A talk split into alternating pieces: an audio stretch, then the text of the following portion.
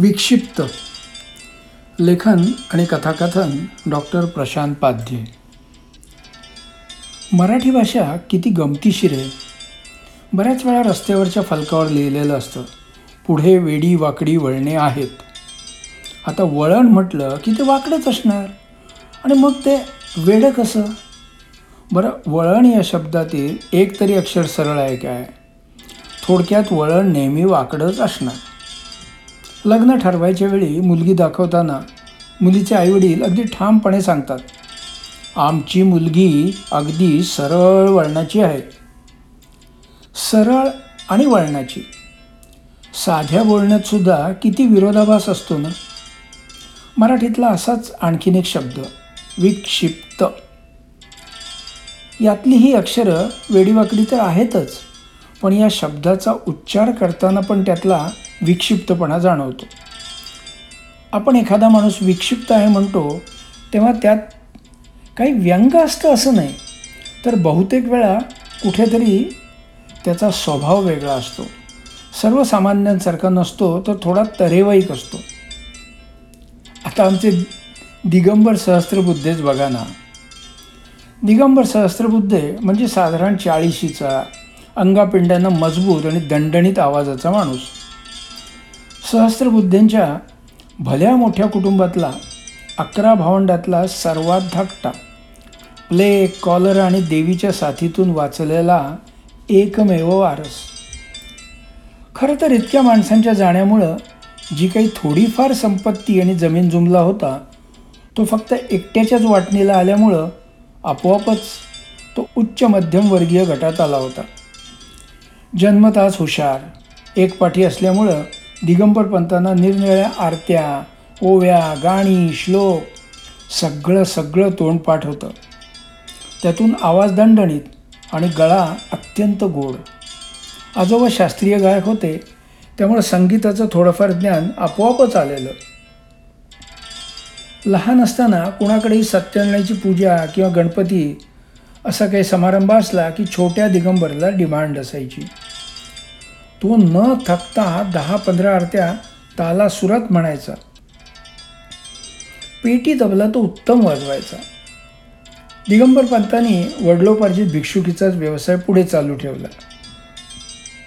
गावातली बरीचशी या व्यवसायातली माणसं काही ना काही कारणानं गाव सोडून गेल्यामुळं दिगंबर पंतांना कॉम्पिटिशन उरलीच नाही.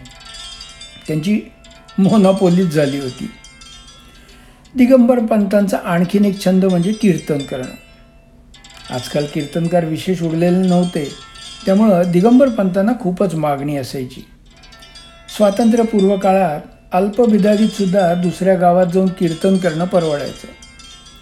नेहमी कीर्तन एखाद्या देवळाच्या सभागृहात व्हायचं.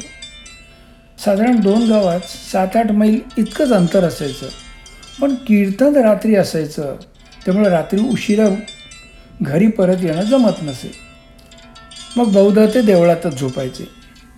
जर कीर्तनाची जागा त्यांच्या गावापासून अगदी जवळ असली तर मात्र ते घरी यायचे.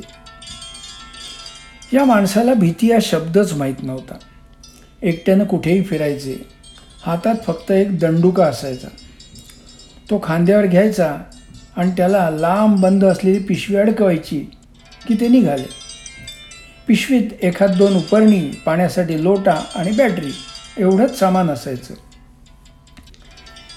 एकदा ते आडिवलीला सोमेश्वराच्या देवळात कीर्तन करायला गेले होते. कीर्तन खूपच रंगलं आणि लांबच जाऊन रात्री दोन वाजता संपलं. सगळे लोक आपापल्या घरी गेले आणि दिगंबर पंतांनी आपली पथारी तिथेच अंतरली. देवळाच्या त्या उघड्या सभागृहाला बसण्यासाठी चौफेर कठडा होता. ते त्यावर झोपले कारण जमिनीवर साप वगैरे येण्याची शक्यता असते. त्या काळात वाघ गावात येऊन वासरं शेळ्या मेंढ्या किंवा कुत्रा अलगद उचलून घेऊन जायचे. त्या रात्री कधीतरी एक मोठा ढाण्या वाघ कुणाची तरी शिकार करून शेवटी देवळात आला आणि नेमका दिगंबर पंत झोपले होते तिथेच खाली जमिनीवर बसला. काही वेळाने दिगंबर पंत झोपेत कुशीवर वळले आणि ती जागा अरुंद असल्यामुळे वाघाच्या अंगावर पडले. दोघेही दचकून जागे झाले. दोघांनाही काही क्षण काही कळेना की नक्की काय झालंय. पण दिगंबर पंतांना बघून वाघ मात्र घाबरून पळून गेला. दिगंबर पंत पुन्हा कट्ट्यावर जाऊन शांतपणे झोपले. दिगंबर पंतांच्या गावात गावाच्या सीमेवर शंकरचं एक देऊळ होतं. गावाची पूर्वापार प्रथा होती की त्या देवळाजवळच्या वाडीतले लोक घरी जेवण्यापूर्वी नैवेद्य म्हणून पत्रावळीवर त्या दिवशी जेवणासाठी केलेले पदार्थ आणून ठेवत असत. नंतर देवळाचा गुरव तो नैवेद्य आपल्या घरी घेऊन जायचा. दिगंबर पंत नेहमी आपल्या घरच्याच भाज्या जेवणात वापरायचे. एक दिवस सकाळी ते भाजी आणायला मागच्या परसावात गेले तर त्यांच्या लक्षात आलं की घराच्या मागचं अळू कुणीतरी कापून नेलं आहे त्या दलदलीच्या जमिनीत माणसाची पावलं पण उमटलेली दिसत होती. आता हे अळू कुणी चोरलं हे कसं कळणार? असा बराच वेळ विचार केल्यावर त्यांना एक युक्ती सुचली. संध्याकाळी ते गुरुवाच्या घरी गेले. रामजी काय चाललंय? सगळं ठीक आहे ना? त्यांनी विचारलं. होय मालक सगळं नीट चाललंय. फक्त पावसाळ्याच्या आधी जरा देवळाची कौलं परतून घ्या. म्हणजे काय होईल? पावसात गळणार नाही. बरोबर. अरे माझ्याही तेच मनात होतं. बरं झालं तू आठवण केलीस. मी तर नवी मंगलोरी कौलं घालायचं म्हणत होतो. कसं? मालक मग तर चांगलंच होईल. पण मालक एक विनंती आहे. जुनी कौलं टाकून देऊ नका. मी माझ्या घराला वापरीन म्हणतो. अरे वापर की. त्यात काय? तुझं भलं होत असेल तर चांगलंच की. तुमचे आशीर्वाद आहेत मालक. बरं. सगळ्या घरातून नैवेद्य येतो ना बरोबर? कोण पाठवत नसेल तर मला सांगा खडसावून काढतो एकेकाला.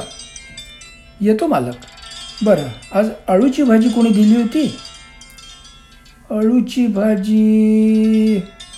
हां यशा शिंदे आणि बापटांकडून आली होती बघा. दिगंबर पंतांचं काम झालं होतं. दुसऱ्या दिवशी त्यांनी बापटांकडे आणि यशवंत शिंदेकडे सहज म्हणून फेरी मारली. बोलता बोलता त्यांच्या मागील दारी पण नजर टाकली. बापटांनी अळूचं मोठं रानच केलं होतं मागे.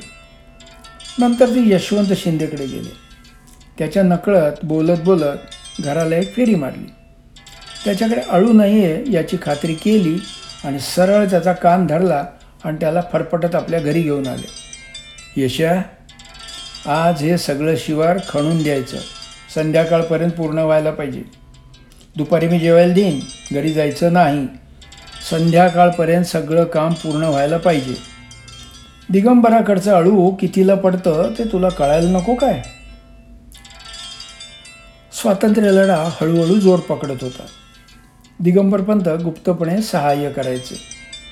कार्यकर्त्यांचे निरोप पोचवणे कागदपत्र पोचवणे वगैरे कामं कीर्तन करायला जायच्या निमित्तानं सहज करता येत होती.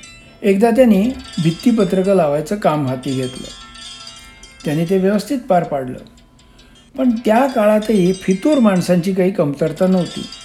कुणीतरी सरकारकडे चुगली केली आणि पत्रकं चिकटवण्याचं काम दिगंबर पंतांनी केल्याचं इंग्रज सरकारला कळलं. ताबडतोब त्यांच्याविरुद्ध तक्रार नोंदवली गेली आणि एक दिवस त्यांना कोर्टाकडून नोटीस आली. त्या काळात भिंतीनं रंग म्हणून लाल माती ज्याला काव म्हणतात ती पाण्यात कालवून गवताच्या गुंडाळीनं भिंतीनं लावली जायची. दर महिन्याला हे काम दिगंबर पंत स्वतःच करायचे. तर ते शिडीवर चढून भिंतीनं रंग लावत होते एवढ्यात रत्नागिरीवरून पोलीस आले आणि त्यांनी कोर्टाची ऑर्डर दाखवली. लगोलग दिगंबर पंत कोर्टात गेले. उघडे बंब कमरेला पंचा एका हातात बालदी त्यात कालवलेली काव आणि दुसऱ्या हातात गवताची लाल भडक गुंडाळी. मिस्टर दिगंबर पंत हे काय आहे? कोर्टासमोर तुम्ही असे येता?